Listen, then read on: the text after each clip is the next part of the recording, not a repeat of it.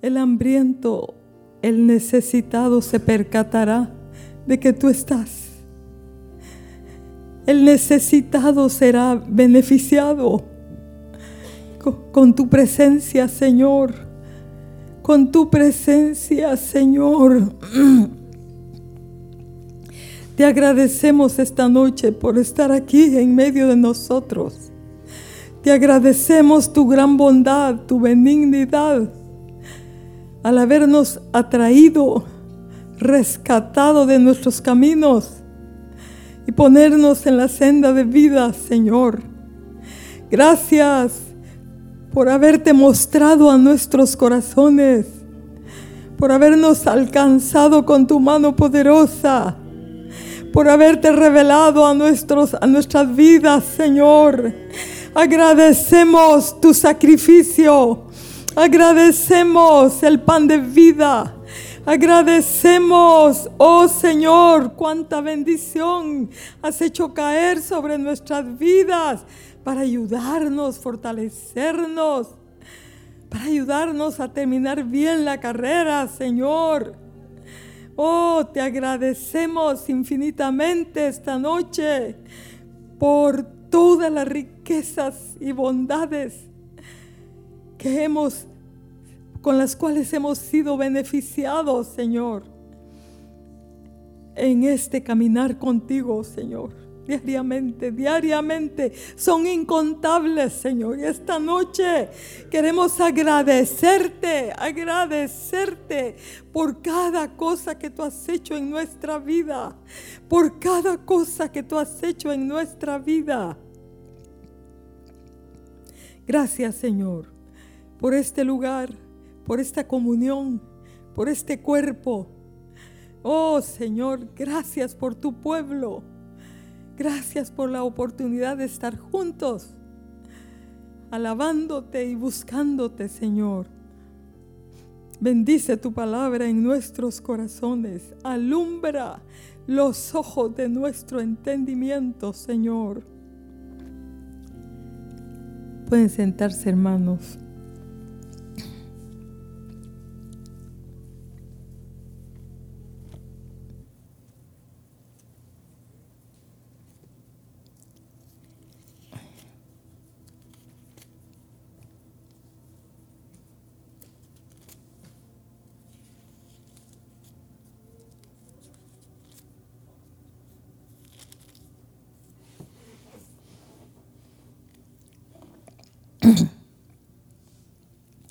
quiero compartir algo sobre eh, prácticamente el, versículo 1 del, del Salmo 133, que dice, mirad cuán bueno y cuán delicioso, pero vamos a leerlo todo mejor. Mirad cuán bueno y cuán delicioso es habitar los hermanos juntos en armonía. Es como el buen óleo sobre la cabeza, el cual desciende sobre la barba, la barba de Aarón, y baja hasta el borde de sus vestiduras, como el rocío de Hermón que desciende sobre los montes de Sión, porque allí, en ese lugar de comunión y unidad, porque allí envía Jehová bendición y vida eterna. Entonces, en el versículo 1 dice, dice, mirad. La primera palabra que aparece es mirad. Eh, en, el original eh, aparece mirad, pero con esos signos, los signos de los palitos, son los signos de interrogación, ¿verdad? Ajá. O exclamación. Sí, como exclamación, ¿verdad? Mirad. Mirad, y, aparecen esas dos palabras, mirad. Y luego dice, mirad bien. Eh, no podemos apreciar una cosa si no sabemos lo que es. ¿Están de acuerdo conmigo, hermanos? No podemos codiciar, desear, amar, procurar algo si no sabemos su valor si no conocemos su valor. Eh, necesitamos que Dios abra nuestros ojos para ver. Somos ciegos, hermanos. No podemos ver las maravillas, las riquezas, la grandeza del amor de Dios manifestado en el camino donde estamos caminando. Entonces, necesitamos que nuestros ojos, como el, primer punto que, tengo para dejarles, el pensamiento es que necesitamos que Dios abra nuestros ojos. Entonces, eh, Dios tiene formas de abrir sus ojos, de abrir nuestros ojos. Mire, en el Salmo 119, 18, el salmista clamaba. Decía, abre mis ojos y miraré las maravillas de tu ley. Abre mis ojos y miraré las maravillas de tu ley. Entonces, número uno, hermanos, tenemos que estar conscientes de nuestra ceguera. Y necesitamos clamar. Necesitamos clamar, pedirle al Señor. Si, empezamos a meditar en los ciegos, la mayoría de los ciegos que buscaban a Jesús y le gritaban, ¿cierto? ¿Verdad? Ellos gritaban, ellos clamaban, ten misericordia de mí, decía uno. Y otro, puedes hacer algo por mí, ¿qué quieres que te haga? Que reciba la vista. O sea, tenemos que clamar, tenemos que sentir esa necesidad, tenemos que reconocer nuestra ceguera, hermanos, nuestra, nuestra pobreza, nuestra necesidad, nuestra condición. Eh, eh, oh, hermanos, los leprosos se les está cayendo la piel y no, no, no, no tiene sensibilidad. No, no, no se dan cuenta, no tienen dolor. Entonces, uno no puede pedir ayuda sobre algo que no sabe que tiene. ¿Sí o no? ¿Verdad? Entonces, si estamos cómodos así, así como estamos, no vamos a sentir la necesidad de clamar. Pero si nos damos cuenta que no hemos visto nada de lo que Dios eh, tiene para nosotros, para ayudarnos. Yo he estado maravillada con los mensajes, con las la palabra que el Señor le ha estado dando al hermano Alberto.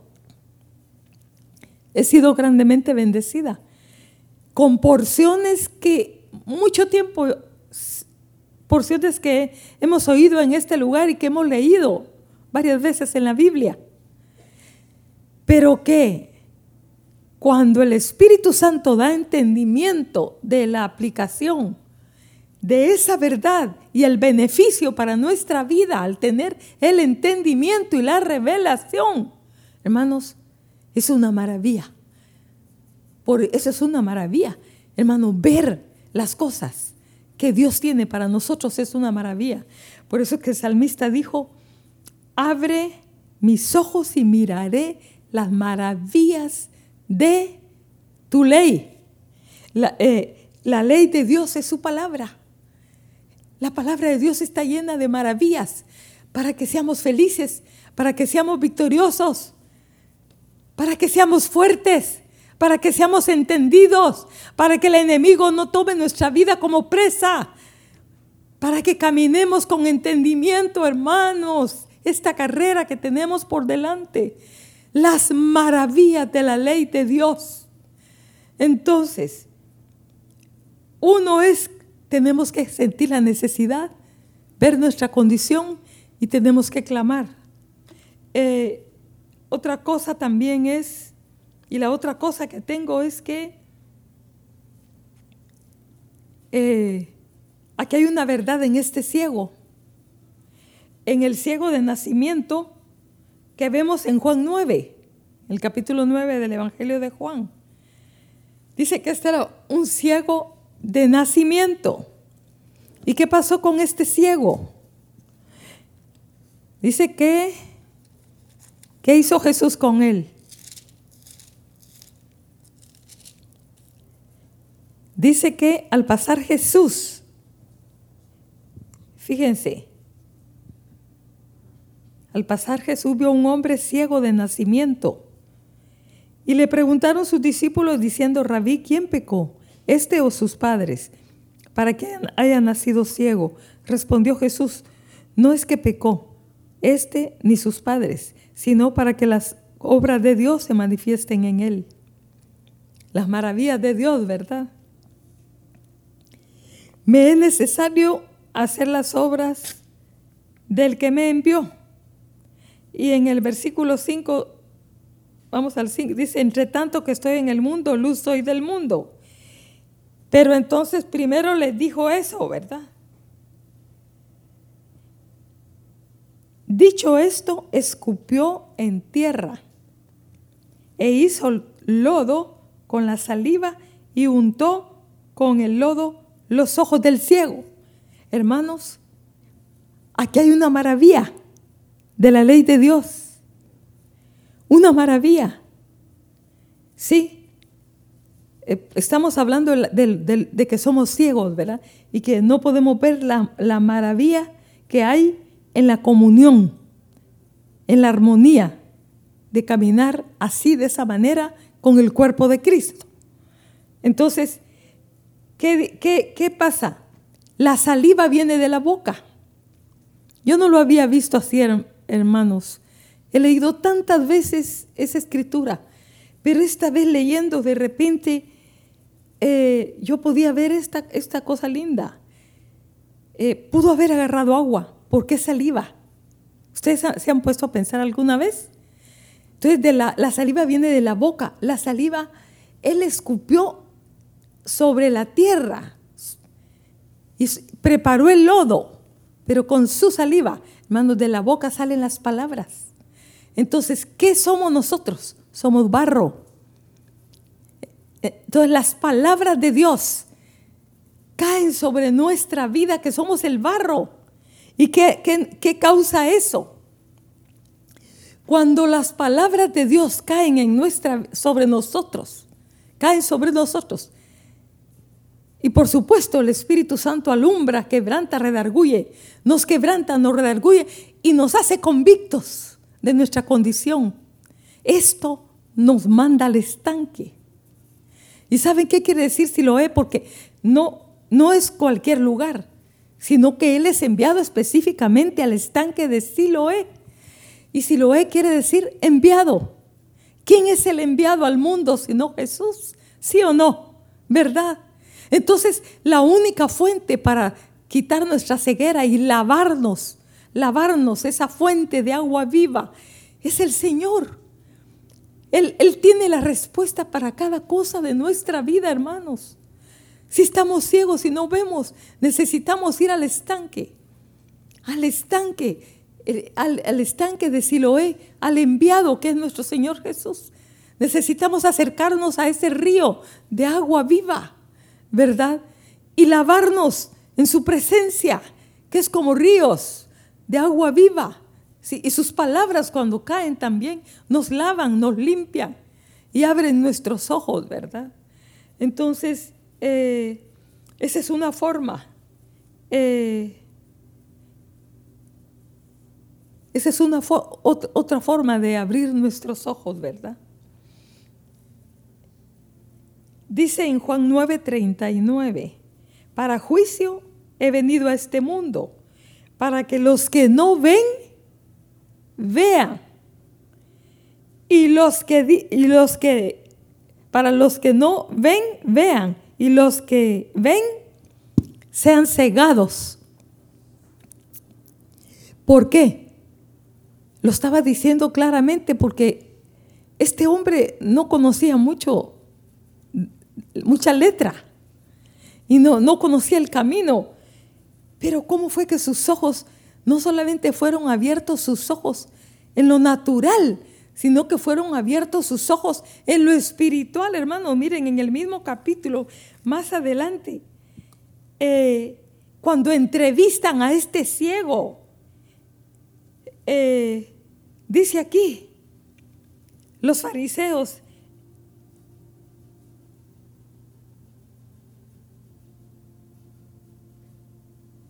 Entonces volvieron a decirle al ciego en el versículo 17, ¿qué dices tú del que abrió los ojos, del que te abrió los ojos? Y le dijo, que es profeta. Les contestó. Pero los judíos no creían que él había sido ciego. Y más adelante le preguntan a sus padres, pero sus padres tenían pánico, porque habían oído decir que el que siguiera a Jesús lo iban a expulsar de la sinagoga. Ellos rápido dijeron, edad tiene, pregúntenle a él, ¿verdad? Nosotros sabemos que nació ciego, pero quién le haya sanado no sabemos. Y vemos que ahora ve, pero no sabemos quién, quién fue, porque tenían miedo. Pero más atrás, veamos más atrás. Eh,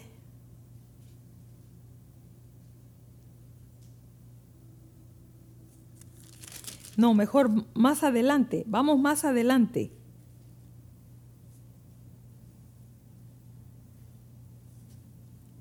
Entonces, en el versículo 24, entonces volvieron a llamar al hombre que había sido ciego y le dijeron, da gloria a Dios.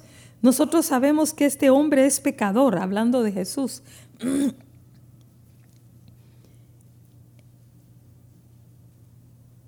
Entonces él respondió, si es pecador, no lo sé. Una cosa sé, que habiendo yo sido ciego, ahora veo. Entonces le dijeron, ¿qué te hizo? ¿Cómo te abrió los ojos? Él le respondió, ya, ya os lo he dicho y no habéis querido oír. ¿Por qué queréis oír otra vez? ¿Queréis también vosotros haceros sus discípulos? Y le injuriaron y dijeron, tú eres discípulo, pero nosotros, tú eres su discípulo, pero nosotros discípulos de Moisés somos. Nosotros sabemos que Dios ha hablado a Moisés, pero respecto a ese, no sabemos de dónde sea.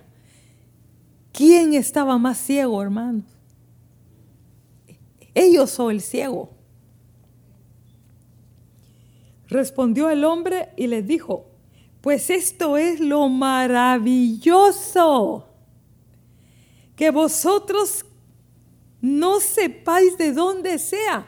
Él estaba asombrado que ellos conociendo la ley, estudiosos, religiosos, no sabían quién era Jesús.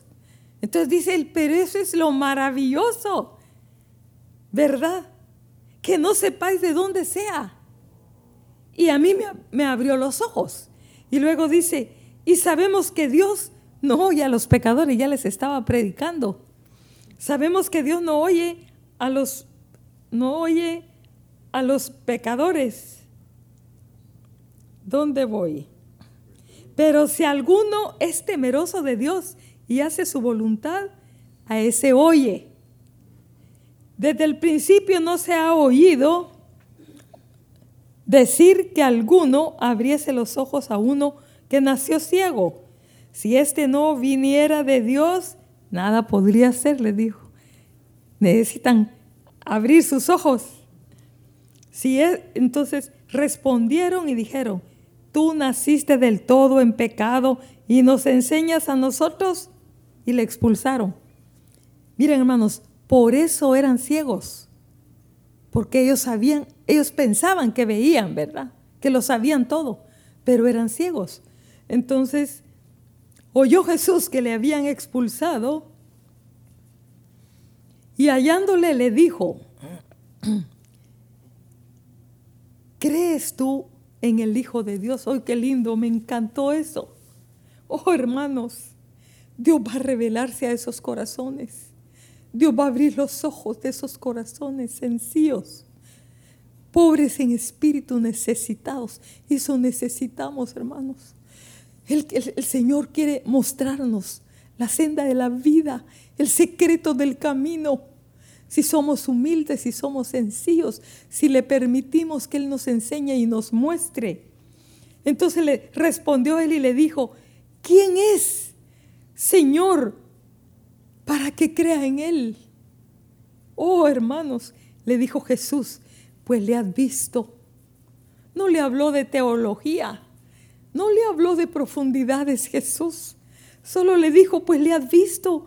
Y el que habla contigo, Él es. Oh, hermanos, era tan sencillo como para que no le creyera. ¿Sí o no? Pero ven el milagro porque Dios estaba viendo ese corazón. ¿Y qué fue lo que dijo él? Y él dijo, creo, Señor. Oh, hermanos, y le adoró. Le adoró. Yo creo que este ciego se puso de rodillas. Yo lloré un buen rato leyendo esta porción. Nunca había llorado leyendo esta porción y viendo el corazón del Señor. Entonces, queremos que Él abra nuestros ojos, tenemos que venir con sencillez, porque ¿saben por qué estamos cómodos, hermanos? ¿Saben por qué estamos tibios? Porque no hemos visto nuestra condición, no hemos visto nuestra necesidad. Sí, por eso no clamamos, por eso no gemimos, por eso no buscamos. Entonces, qué maravilla, ¿verdad? Abre nuestros ojos y miraré las maravillas y miraremos las maravillas de tu ley, ¿verdad?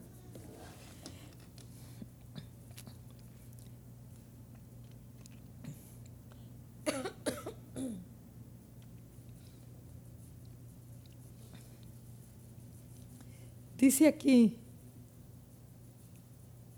entonces, lo primero es que tenemos que ver. Y luego el Salmo dice, mirad cuán bueno, el Salmo 133 en el que estamos, y cuán delicioso.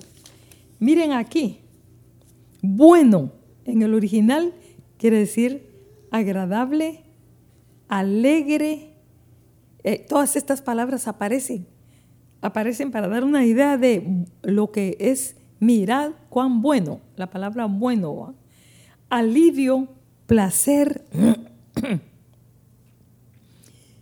amigablemente, benigno, feliz, fértil, gozoso, hermoso, misericordioso, suave tesoro, ser bueno, hacer, hacerse bueno. O sea, está hablando de la comunión, fíjense, con el cuerpo de Cristo. Entonces, mirad esa delicia, cuán bueno, cuán bueno es. Todo esto que les acabo de leer, eso significa la comunión, que, eh, eh, estar juntos. Hermanos, si entendiéramos eso, este lugar estaría lleno. Apreciaríamos cada reunión que tenemos, porque no nos reunimos con... Somos el cuerpo de Cristo. Entonces, es bueno, es agradable, es delicioso, es hermoso, es beneficioso, es fructífero. Oh hermanos, caminar con el cuerpo de Cristo, juntarnos, reunirnos. Porque miren, podemos estar juntos, pero no en armonía. O sea, nosotros podemos venir a la iglesia, pero no estar en comunión con alguno, con dos, con tres, con cuatro, con cinco. ¿Sí o no? Pero la bendición consiste en estar en armonía. Mirad cuán bueno y cuán delicioso habitar los hermanos juntos, juntos pero en armonía.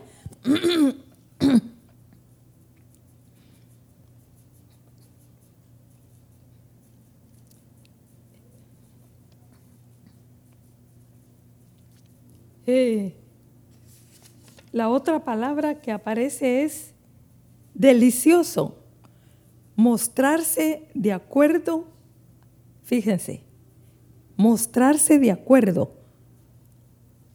es una persona que no está buscando contienda ni contradicciones. ¿Entiendes? Mostrarse de acuerdo trae, la, trae beneficio a la comunión del cuerpo de Cristo.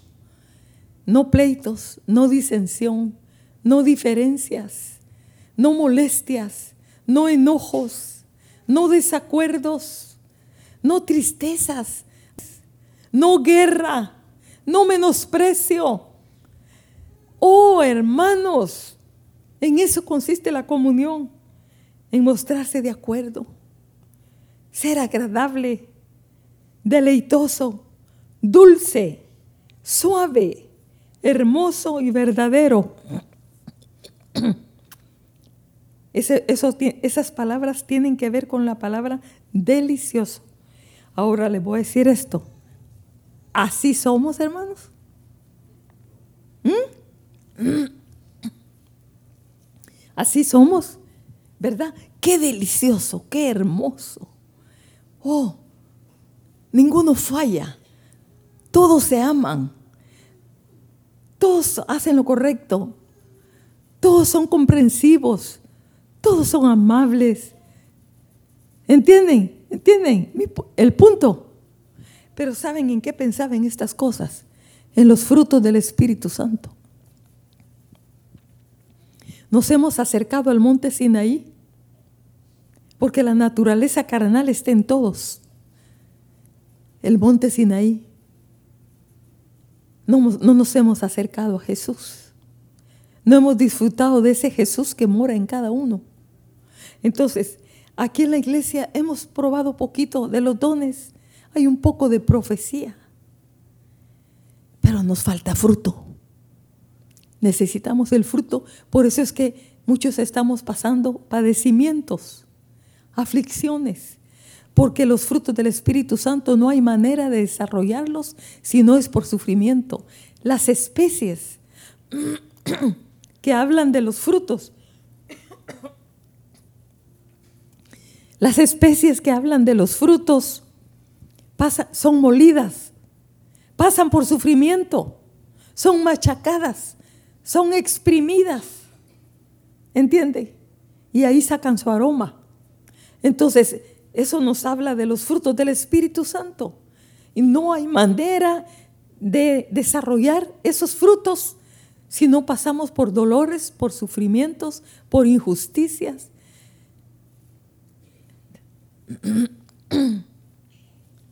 Dios quiere darnos esto. Dios quiere que disfrutemos de esto, hermano. Pero no es necesario estar ya perfectos para disfrutarlo. Podemos disfrutarlo sobrellevándonos en amor unos con otros. Abre mis ojos y miraré las maravillas de tu ley. ¿En qué consiste? ¿Cuál es el meollo de la ley de Cristo? Amarás al Señor tu Dios con todo tu corazón, con toda tu mente, con toda tu alma, con todas tus fuerzas y a tu prójimo como a ti mismo. En esto se resume la ley y los profetas. Entonces, ¿por qué? ¿Qué más dice la palabra? Dice sobrellevar los unos las cargas de los otros y cumplir así la ley de Cristo. O sea que nosotros podemos disfrutar ya de esta delicia, de esta comunión, de esta armonía. Pero hermanos, va a depender de la actitud, de que nuestros ojos sean abiertos para que valoremos. Estamos caminando con el cuerpo de Cristo. No es perfecto, pero es el cuerpo de Cristo que ha sido comprado, redimido y limpiado con la sangre del Cordero.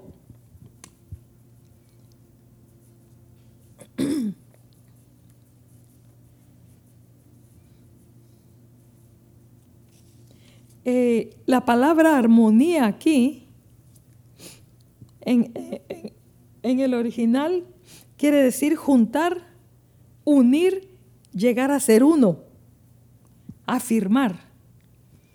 Pero para, ¿cómo les digo? No vamos a llegar a ser uno si no caminamos juntos. No vamos a llegar a ser conformados a lo que Dios quiere hacer de nuestra vida si no caminamos juntos.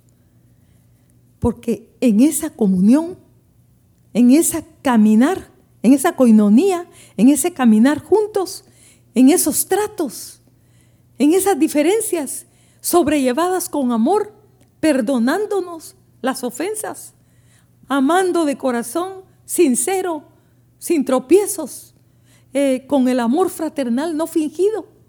Porque fingir significa que yo saludo amablemente a mi hermano o a mi hermana, pero por detrás estoy hablando cosas de, de mi hermana, de mi hermano, o estoy adentro sintiendo cosas feas. ¿Entienden? Pero entonces, en esa comunión, en esa comunión, en ese caminar juntos, va a haber crecimiento. Como dice el Salmo, como dice el final del Salmo, porque allí envía Jehová qué? Bendición y vida eterna. No, no vamos a recibir la bendición y la vida eterna y todo lo que conlleva, sino es caminando con el cuerpo de Cristo. Una de las armas que el enemigo ha usado últimamente es traer división a las iglesias. ¿Saben una cosa, hermanos? Escuché en estos días en las noticias el comentario de un rabino encargado de una sinagoga que dijo, dijo, eh, él les estaba hablando a su grupo, me, imagino que era el grupo de, la sinagoga donde él era, era líder. Le dijo, mi mamá me decía cuando yo era niño, ama a tus hermanos, hablando de la familia, ¿va? de la casa. Porque si tú no amas a tus hermanos, y si están ustedes divididos, si estamos divididos en esta casa, vamos a ser destruidos por los enemigos de afuera. Entonces, él dijo, eso está pasando con Israel. Ellos empezaron, estaban divididos. Hermanos, se han dado situaciones políticas en Israel como que nunca atrás se habían dado. Entonces hay, hay divisiones, hay grandes diferencias, hay situaciones que los ha hecho vulnerables y en ciertas áreas, en cierto sentido, en ciertas áreas los ha hecho un poco débiles ¿verdad? Y lo, y, lo demás es historia de lo triste que está pasando ahorita allí, ¿verdad? Pero escuchando esta, este comentario de este hombre, yo pensé en los hogares, que el enemigo está usando la misma arma para traer división a los matrimonios, a los hogares, a las familias. Y lo está logrando, dividiendo las casas, los hogares oh hermanos, trayendo pleitos, disensión, ¿verdad? Y lo está logrando porque se le ha abierto la puerta. Por eso es que dice, no se ponga el sol sobre vuestro enojo ni deis lugar al diablo. Es importantísimo, ¿verdad? Eh, y, hablando de eso, de la división, en Efesios 4, capítulo 3 y eh, del 3 al 6 dice esto, solícitos en guardar la unidad del Espíritu, en el vínculo de la paz, un cuerpo y un espíritu, como fuisteis también llamados en una misma esperanza de vuestra vocación. Un Señor una fe,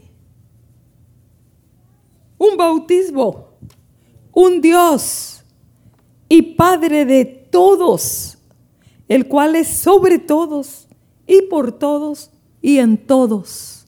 Hermanos, somos un cuerpo. ¿Ya entendieron? Somos un cuerpo. Y la palabra solícito, hablando de que no deis lugar al diablo. ¿Cómo es que dice? No, no, no. Dice, ¿cómo es esa palabra? No se ponga el sol sobre vuestro enojo, ni deis lugar al diablo. Entonces, la palabra solícito quiere decir que pone atención con diligencia y amabilidad en el asunto que hay que arreglar. ¿Entienden, hermanos? Fíjense bien, no se ponga el sol sobre vuestro enojo significa cuando se pone el sol. El sol se pone en la tarde, ya tarde. O sea, hay relaciones rotas aquí en la iglesia. Si tú tienes una relación rota con alguien, tal vez te hablas con esa persona, pero en tu corazón la relación está rota, la comunión está rota y está ya en la tarde. Ya, ya, ya estás en la tarde. Sí, ha pasado mucho tiempo, ha pasado tiempo. Y, y, le has abierto la puerta al enemigo. Y el enemigo ha entrado y se ha quedado ahí para destruir, para devastar tu corazón con amargura, con descontento y hasta con enfermedad, no solo del alma, sino del cuerpo. Entonces, en el original quiere esta, esta, esta definición que les acabo de leer del diccionario, pero aquí en el original dice solícito se refiere a velocidad, rapidez, usar esfuerzo, ser pronto y ser ferviente. Procurar prontamente, hacerlo a prisa. Hermanos, tenemos que darnos cuenta, pero ¿cómo? Miren, yo tengo esto aquí, esta actitud, se lo voy a leer, esta actitud viene cuando el Espíritu Santo trae convicción de lo importante que es la comunión y la unidad en el cuerpo de Cristo, lo importante que es la, unidad en la familia, la unidad en el matrimonio, en todo, en todos los ámbitos donde nos movamos. Entonces, solícitos en guardar la unidad del Espíritu en el vínculo de la paz. Dios ama los pacificadores. Esos pacificadores serán llamados, ¿cómo dice? ¿Cómo? Yo creo que dice que los pacificadores van a ser llamados hijos de Dios. Hijos de Dios, yo no sé si en el original esa palabra hijos se refiere a hijos maduros. Y casi diría yo que sí, que así ha de ser. ¿Por qué? Porque una persona que ama la paz crece.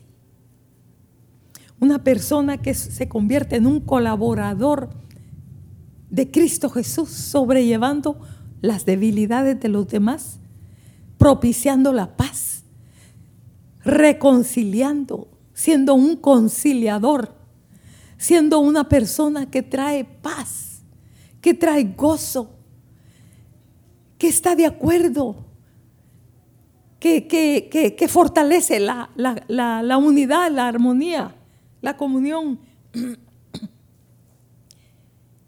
Somos un cuerpo, hermanos amados, y nos necesitamos.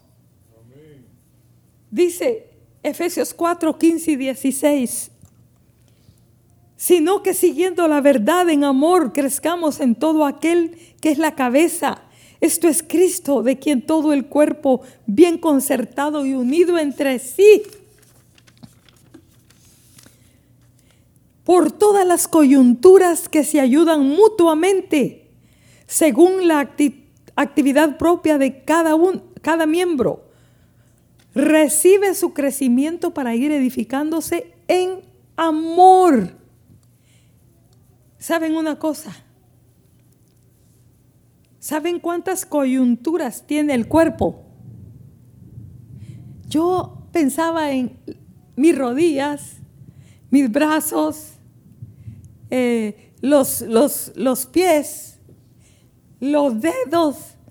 Pero hermanos, cuando me fui a buscar, el cuerpo tiene 360 coyunturas o articulaciones. Imagínense. ¿Y saben para qué sirven? Facilitan movimientos, aportan elasticidad, sirven de unión entre los huesos y los cartílagos. ¿Qué coyuntura eres tú? Soy yo en el cuerpo de Cristo. Estoy haciendo mi función o está rota, está quebrada. Y saben esto, cuando dice aquí facilitan movimientos, ayudan a avanzar al pueblo de Dios. Si todas las coyunturas, saben que pensando en esto, me vino el panorama de los huesos secos de Ezequiel. No eran esqueletos, hermanos. Era la condición del pueblo de Israel. Eran huesos desparramados. Una pierna, el, hueso de una pierna, el hueso de un brazo, de una mano, un dedo. Eran todos los, eran huesos, no eran esqueletos. Y cuando la voz, el profeta, cuando Dios le dijo al profeta que profetizara, dice que los huesos se unieron, ¿verdad? Pero, ¿y qué? eran esqueletos. Después vinieron qué? Músculos, tendones y todo lo demás que tiene el cuerpo, pero aún así no tenían vida. ¿Sí? Entonces, eh, ¿en qué fase estaremos nosotros? Porque después de que tenían ya carne, tenían articulaciones, huesos, tendones, nervios, todo no tenían vida. Y venía el soplo, ¿verdad?, de Dios. Y ahí se levantó un ejército. Y dice, no soy yo capaz de sacar de los sepulcros, ¿verdad? De hacer esto con el, con el pueblo. O sea, Dios es todopoderoso, hermanos, para traer, hacer algo portentoso en los hogares que están destruidos que están divididos y que el enemigo ha arruinado las relaciones de padres con los hijos, esposos con las esposas. Dios es todopoderoso para restaurar, unir y dar vida nueva. Entonces, eh, pero me llamó la atención esto, que también la palabra coyuntura en el latín significa yugo, fíjense yugo. Entonces, ¿qué pasa? Una coyuntura depende de la otra. Van en yugadas. Y el Señor me llevó a esto, a esta porción que dice en Mateo 11, del 28 al 30. Venid a mí todos los que estéis trabajados y cargados, y yo os haré descansar. Llevad mi yugo sobre vosotros y aprended de mí, que soy manso y humilde de corazón, y hallaréis descanso para vuestros, vuestras almas. Hermanos, ¿cómo estamos nosotros? Cansados de luchar con cosas de nuestro corazón que no logramos tener victoria. ¿Sí o no? ¿Sí o no? Y a veces hay luchas del cuerpo, unos con otros. Y parece como que se arregló, pero no se arregló. Cargados, abatidos, trabajados. ¿Por qué? ¿Saben por qué esa palabra ahí? Trabajados, cargados. Porque lo hemos estado haciendo solos. Es que cuando dice Jesús, mis ojos fueron abiertos aquí, hermanos. Yo estoy en yo soy una coyuntura en el cuerpo de Cristo y estoy en un yugo con otro otro otro otro miembro del cuerpo de Cristo. Pero la clave para hacer mi función y, y ser bendecida y enriquecida por esa unión, por ese compañerismo, es que yo voy en el yugo con la otro, el otro miembro del cuerpo de Cristo, tenemos esa relación, estamos unidos, pero Cristo va conmigo, pero yo tengo que ir con Él en yugada. ¿Entienden lo que les quiero decir, hermanos? Entonces, ¿por qué es que dice el Señor, mi yugo es, ¿cómo dice? Aquí lo, vamos a ver. Porque mi yugo es fácil, el verso 30, y ligera mi carga. ¿Saben por qué? Porque es fácil. porque va con nosotros y nosotros con Él, porque vamos con Él. Porque Él está aquí. No está en tu corazón. Entonces estamos solos, no. Él va, pero tenemos que tener esa conciencia. Abre mis ojos, abre mis ojos. Necesitamos que nuestros ojos sean abiertos. Entonces es fácil, ¿por qué? Porque Él siempre va a proveer lo que yo necesito. Hermanos, todo lo que requiramos, todo lo que Dios requiera de nosotros. Por ejemplo, mira, me manda a hacer un trabajo con tres, cuatro hermanos, hermanas. Y de repente, ah, no, me gustaría, pero en otro grupo, es que ahí está fulano, sotano.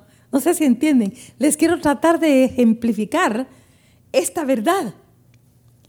Pero ¿qué es lo que pasa? Si yo tengo entendimiento de que yo no voy sola, yo voy con Jesús en el yugo a hacer el trabajo con mi hermano que es parte del mismo cuerpo. La cabeza es Cristo. ¿Sí? Y nosotros somos miembros. Entonces, yo voy a decir, no voy a refunfuñar, sino que voy a decir, está bien, pero rápido, ¿cuál es la palabra clave? Señor, ahí está cerca. Oh, hermanos, muy cerca de ti está la palabra de mí en nuestro corazón y en nuestra boca para decirla. Ayúdame, Señor. Señor, necesito paciencia dependiendo cómo sean las otras personas. Necesito tu amor. Necesito gracia. Necesito tu paz. Necesito humildad. Todas estas cosas. Todo lo que requiramos, lo que necesitemos, está en Él. Por eso es que dice, mi yugo. Porque una cosa es que Jesús vaya con nosotros y otra cosa es que estemos conscientes de que vamos con Él, enyugados con Él. Mi yugo, mi yugo. Solamente si vamos con Jesús, seremos eficaces haciendo nuestra función en el cuerpo de Cristo, trayendo la unidad, la armonía la vida del cuerpo. El cuerpo se va a nutrir, el cuerpo de Cristo va a crecer. Hermanos, no estamos creciendo. Hermanos, el cuerpo está enfermo en algunas áreas porque no hemos entendido esta verdad. Estamos evadiendo la comunión porque no queremos sufrir, porque no tenemos entendimiento, que es lo que dice aquí atrás que leímos, hermanos. Esto que dice, eh, un bautismo.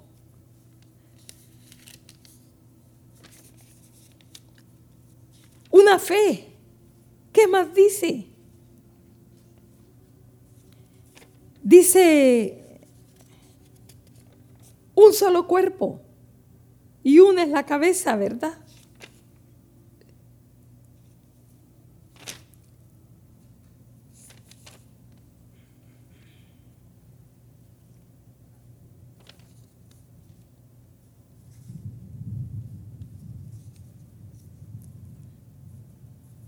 Dice que, que crezcamos, dice, sino que siguiendo la verdad en amor, crezcamos en todo aquel que es la cabeza. Esto es Cristo de quien todo el cuerpo bien concertado y unido entre sí por todas las coyunturas que se ayudan mutuamente según la actividad propia de cada miembro. Recibe su crecimiento. No solo crece el el cuerpo de Cristo, así como aquí esta iglesia somos el cuerpo de Cristo, sino que cada persona en lo individual, en su caminata, porque saben ustedes que en la caminata unos van más adelante que otros, así es, ¿verdad? Más conocimiento, más arrepentimiento, más santidad, más entendimiento, unos van más adelante que otros. Entonces dice aquí, pero no, no encontré esa escritura, pero, pero habla de que somos, de que hemos sido bautizados en un mismo bautismo, ¿sí? Tenemos una misma fe en común y, y sobre nosotros está una sola cabeza que es Cristo, ¿verdad? Entonces, ligero, fíjense esto, esta belleza, las maravillas de tu ley, de su ley ligero, o cuando dice, mi yugo es fácil y ligera mi carga. Aquí la palabra ligero es pequeño, en tamaño, en cantidad. El más pequeño, el menor.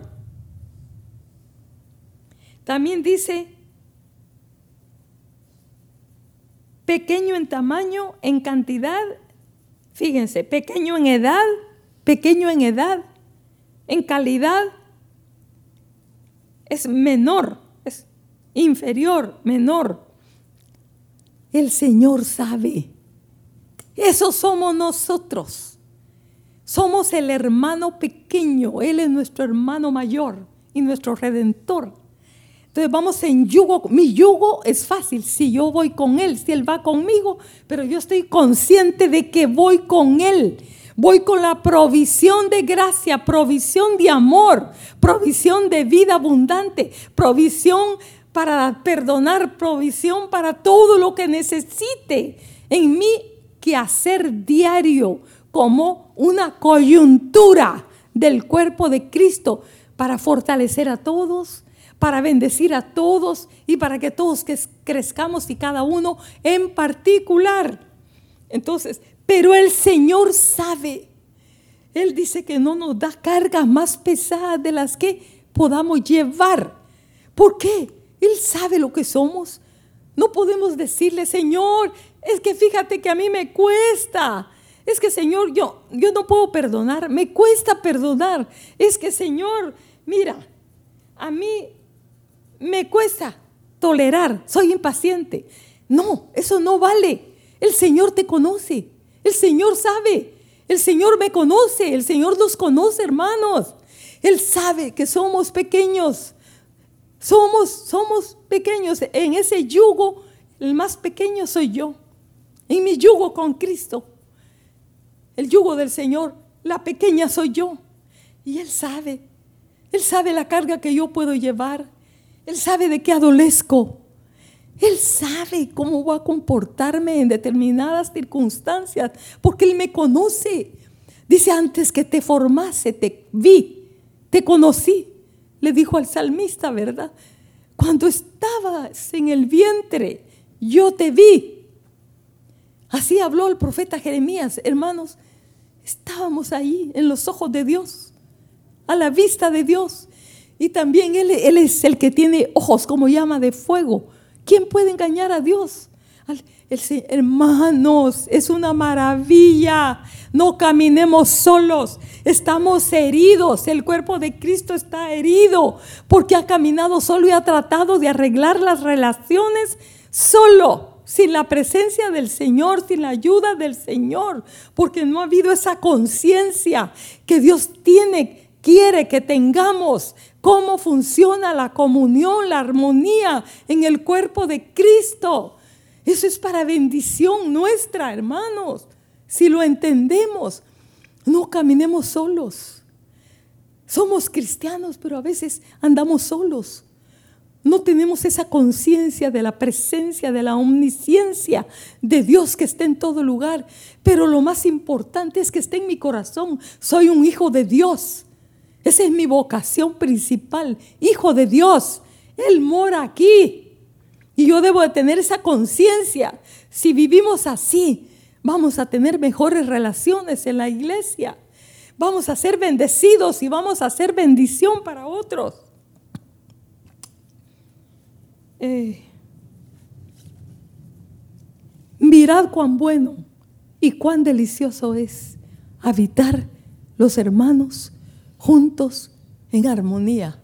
Es como el buen óleo y todo lo demás que sigue del Salmo, pero yo pensé, yo vi otras cosas en los otros versos, pero pensé solo en el, en el versículo 1, ¿verdad?